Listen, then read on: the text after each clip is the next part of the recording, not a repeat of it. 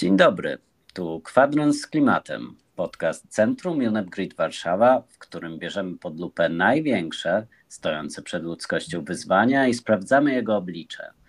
Nazywam się Bartłomiej Kozek, a dziś w naszej audycji gościmy Martę Amczewską, specjalistkę do spraw sprawiedliwej transformacji w Fundacji WWF Polska. Dzień dobry. Dzień dobry. E, no właśnie, rozmawiać dziś będziemy o koncepcji sprawiedliwej transformacji, więc e, czym ona jest i dlaczego to ważne, aby realizacja celów klimatycznych miała sprawiedliwy charakter? Proces sprawiedliwej transformacji to taki proces łagodnego wychodzenia z używania technologii szkodliwych dla środowiska. E, w kontekście europejskim i w tym momencie politycznym on jest używany głównie do opisywania procesu wychodzenia z zależności od węgla czyli z wydobywania węgla i spalania węgla e, w energetyce w sektorze komunalnym. E, I obejmuje w tej chwili e, kilka krajów mm, europejskich. Natomiast to także nie musi być sam węgiel, bo to też mogą być paliwa kopalne, które służą do celów energetycznych. Czyli w wybranych krajach, takich jak na przykład w Estonii, będziemy mówili o gazie łupkowym, a w zasadzie o oleju łupkowym, bo to jest tam jeszcze, jeszcze inny rodzaj paliwa.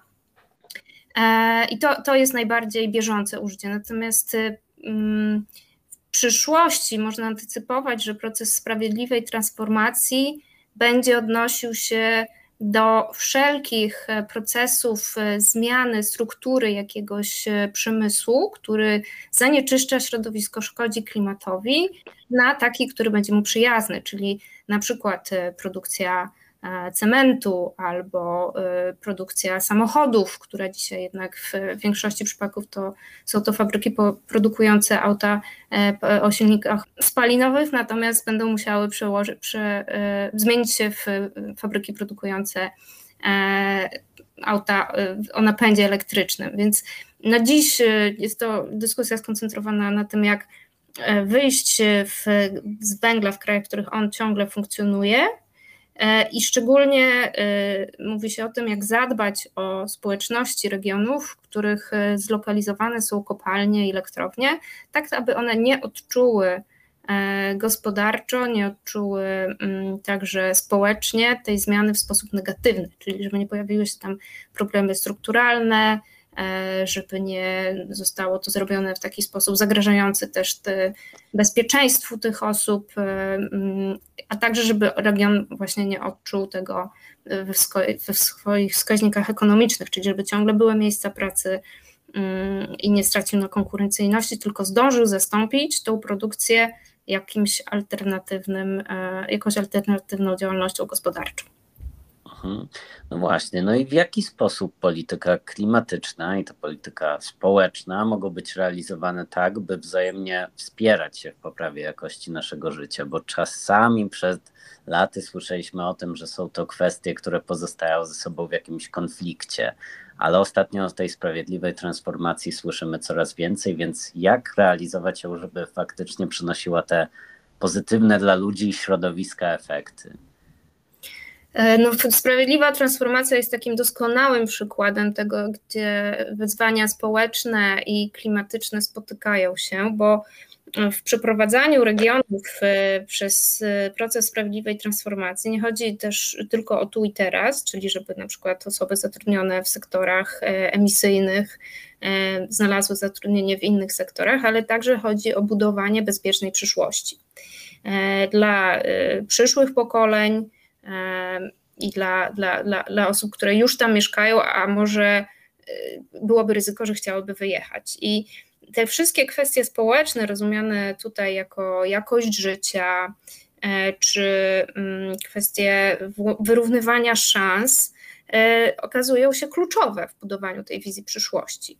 A mówiąc tak bardzo pragmatycznie, y, kiedy myślimy sobie o funduszach, bo są specjalne dedykowane fundusze, które zostaną e, przetransferowane do tych regionów e, w całej Europie e, i będą to regiony albo węglowe, albo związane z innymi paliwami. W, w, w pojedynczych przypadkach będą to bardzo też przemysłowe regiony, gdzie ten przemysł będzie zanikał.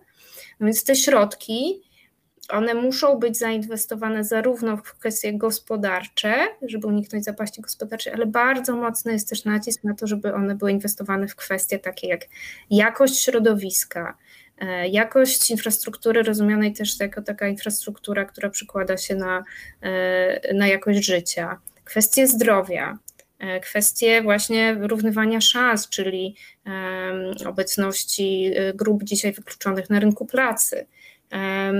I te, bez tych projektów projekt jakby cały proces sprawiedliwej transformacji nie nastąpi. Jest w ogóle też grupa myśl, osób takich zrzeszonych bardziej w środowisku akademickim, już w kontekście w ogóle przystosowania się do kryzysu klimatycznego e, i walki też z, z emisjami. I dla nich to jest opowieść o tym, jak włączać osoby, które są ofiarami tego kryzysu klimatycznego, czyli jak przechodzić przez, e, przez ten kryzys, który już nam towarzyszy, e, włączając, dbając i zapewniając bezpieczeństwo wszystkim osobom, które są, są jakby nim dotknięte. Mhm. I w kontekście sprawiedliwej transformacji, już troszeczkę o tym wspomniałaś, no wiele miejsca zajmują kwestie, które są związane z partycypacją społeczną, wzmacnianiem społeczności lokalnych, je, ich głosu w tej dyskusji na temat klimatu, na temat przyszłości tych społeczności, przyszłości e, miast czy regionów. I dlaczego to takie ważne? Dlaczego to ważne kwestie? Jak w praktyce są one realizowane, kiedy dyskutujemy o sprawiedliwej transformacji, czy to, czy to w różnych regionach e, powęglowych, czy pokopalnych w Europie, czy, czy wręcz w Polsce? To jest kluczowe z kilku powodów. Po pierwsze, jeśli myślimy o takim bardzo szerokim ujęciu sprawiedliwej transformacji, czyli jakby zmiany systemowej, czyli jak będziemy teraz produkować, jak będziemy e, funkcjonować, jak będziemy e, konsumować e, w tej nowej rzeczywistości, no to musimy włączyć społeczeństwo, bo tak naprawdę ta zmiana dotyczy wszystkich. Jeśli chodzi o, ten o to węższe rozumienie, takie bardziej pojawiające się w debacie, czyli jak zapewnić Mm, dobrobyt y, i tym regionom, które przejdą zmianę, no to tutaj chodzi o to, żeby to mieszkańcy decydowali o przyszłości tych regionów, e, o tym, w co będą inwestowane środki, jakie powstaną tam branże, e, czy te branże to są takie, które dla nich e, są interesujące, których będą chcieli znaleźć zatrudnienie, czy inwestycje infrastrukturalne to są takie, z których oni będą chcieli korzystać, żeby także czuli się mm, aktorami w tej zmianie i żeby trochę przerwać takie piętno tych brutalnych transformacji, które miały miejsce już w wielu regionach Europy e, i które mm, no jakby pokazują, że jeśli nie włączy się ludzi, nie zapewni się też jakby przestrzeni właśnie na osłony socjalne, na projekty społeczne, no to w efekcie powstaje problem strukturalny, który może ciągnąć się przez kilka pokoleń. Tutaj, tutaj chodzi o to, żeby tego uniknąć.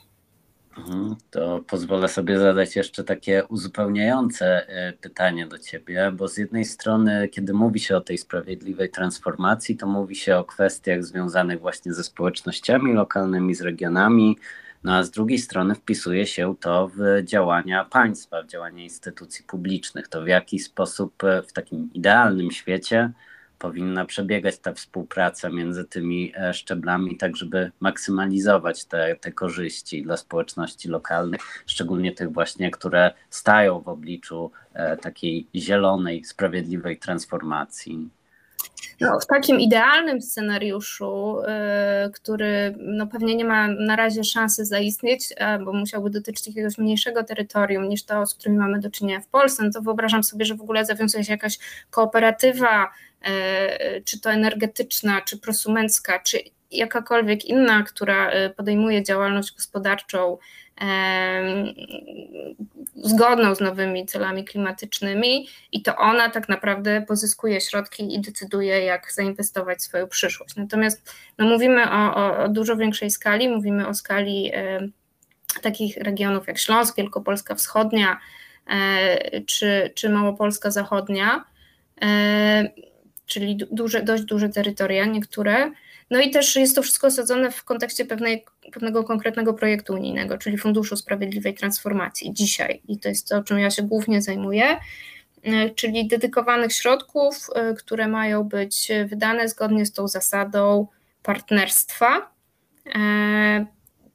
I w praktyce oznacza to, że one zostaną przyznane tylko jeśli mm, wniosek będzie zawierał oddolnie zbudowane strategie przez mieszkańców, e, przez wszystkie grupy interesariuszy, które będą bardzo, bardzo dogłębnie skonsultowane też w regionie e, i e, mm, ostatecznie jakby będą znane, opublikowane i zyskają jakąś większość, jeśli chodzi o, o, o zgodę społeczną. I tutaj w tej chwili wygląda to bardzo różnie w zależności od regionu w Polsce. E, mamy regiony, które mm, świetnie się odnalazły w tym modelu partycypacyjnym, e, prowadziły, dopóki jeszcze było można, wysłuchania publiczne, e, organizowały takie otwarte spotkania dla mieszkańców.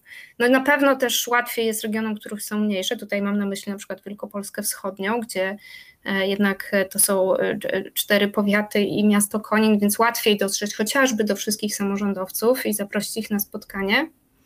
E, trochę większe wyzwanie ma taki region jak Śląsk, ale tam też jest duży wysiłek włożony w to, żeby mm, skonsultować się z mieszkańcami. Tam przyjęto taką logikę, żeby konsultować się z grupami branżowymi, można powiedzieć, czyli oddzielnie są naukowcy, oddzielnie są NGOsy. E, w sumie odbyło się 18 spotkań dla różnych e, e, grup reprezentatywnych, dla różnych środowisk. No, ciągle czekamy na taki otwarty jeszcze proces, gdzie każdy mieszkaniec będzie mógł zabrać głos i mieszkanka, natomiast no, te regiony wzięły sobie tę zasadę bardzo do serca i traktują ją poważnie. Natomiast są też regiony w Polsce, które mm, liczą na, na, na wsparcie z funduszu, no, gdzie te konsultacje albo się nie odbywają, albo no, odbywają się w taki bardzo standardowy sposób, który znamy z mm, procesu legislacyjnego, czyli w pewnym momencie po prostu jakiś dokument pojawia się w Biuletynie Informacji Publicznej, i jest krótszy bądź dłuższy termin na wniesienie uwag. No tak, to nie jest taka głęboka partycypacja, o którą tutaj chodzi.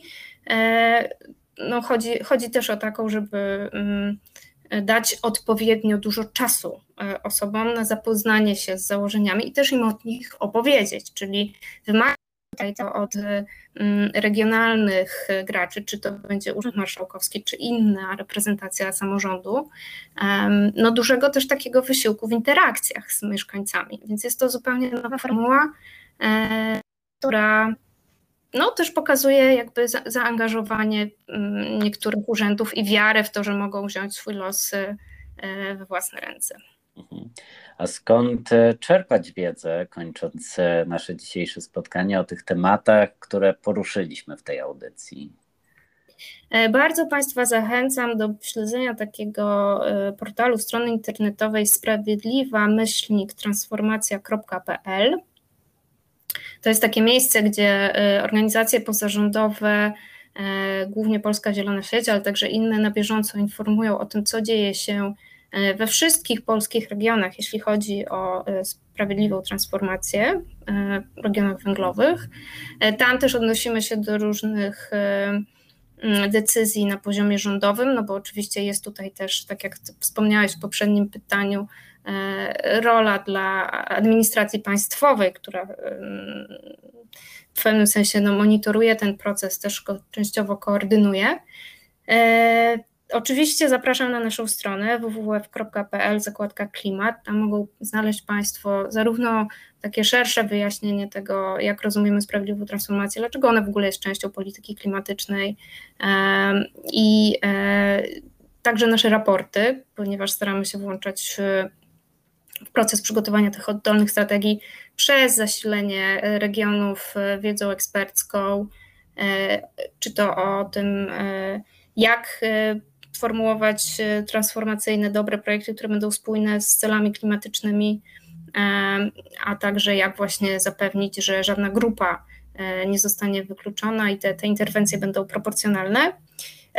Jeśli chodzi o europejski, europejskie spojrzenie na proces, bo w Europie mamy 40 regionów węglowych i, i wiele z nich także uczestniczy w tej chwili w tym procesie. Tutaj warto dodać, że E, no w zasadzie większość tych krajów europejskich ma też już wyznaczoną datę wyjścia z węgla, więc to będzie teraz znacząco przyspieszać. E, odsyłam Państwa do dwóch stron. Pierwsza to jest nasza strona WWF-u e, brukselska, tam opisujemy, mm, co dzieje się w Komisji Europejskiej, w Parlamencie Europejskim, jakie powstają legislacje, jakie są pomysły. To jest www.eu, ale także do strony która, drugiej, która pokazuje taki ludzki też wymiar tej transformacji. Tam można znaleźć bardzo dużo takich poruszających historii z wszystkich regionów węglowych w Europie, mm, pokazujących jak mieszkańcy przeżywają e, tą zmianę i także e, z jakimi e, problemami się borykają. I ta, ta, ta strona to just-transition.info. Świetnie, bardzo dziękuję za ten głos i za te polecenia. Dziś w kwadransie z klimatem e, w podcaście Centrum Unep Warszawa gościła Marta Anczewska, e, specjalistka do spraw sprawiedliwej transformacji w Fundacji WWF Polska. E, jeśli chcecie słuchać więcej podobnych rozmów, zapraszamy do śledzenia naszej audycji w najpopularniejszych serwisach podcastowych. Przy mikrofonie Bartłomiej Kozak. Do usłyszenia w kolejnym odcinku.